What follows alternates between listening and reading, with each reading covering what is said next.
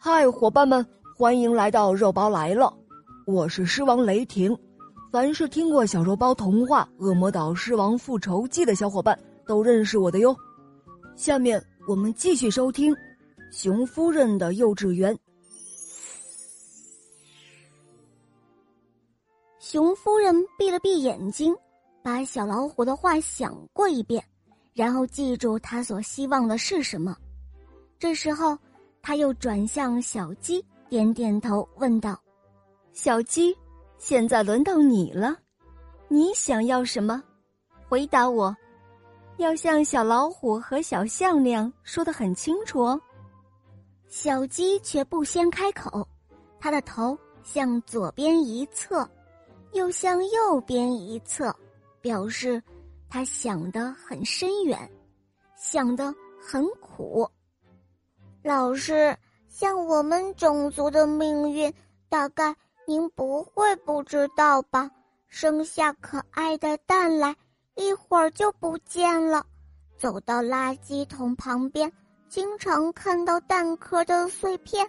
我们一家老小往往不能守在一块儿，不是丢了爷爷，就是丢了娘。他们都到什么地方去了呢？正如刚才小老虎说的，都进了他们别的动物的肚子。哼，就此完了。我想，这样的世界太不公平了。为什么要用这样一种动物的血肉来养活那一种动物呢？被吃掉的太痛苦了，吃掉人家的也太残酷了。改变过来吧。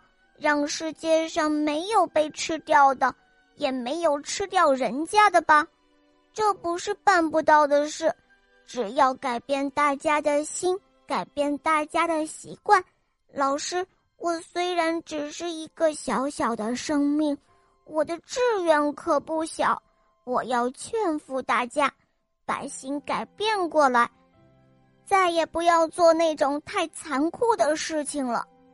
就从现在开始，自然先轮到我们的同学小老虎。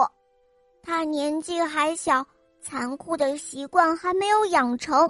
至于我自己嘛，我已经打定了主意，不吃那些小虫子了，就吃些菜叶子还有谷粒，这也是一样能过日子的嘛。但是用什么方法劝说人家才能够见效呢？我现在一丁点的把握也没有，希望老师能够好好的指导我，就是这么一丁点的要求，我没有别的了。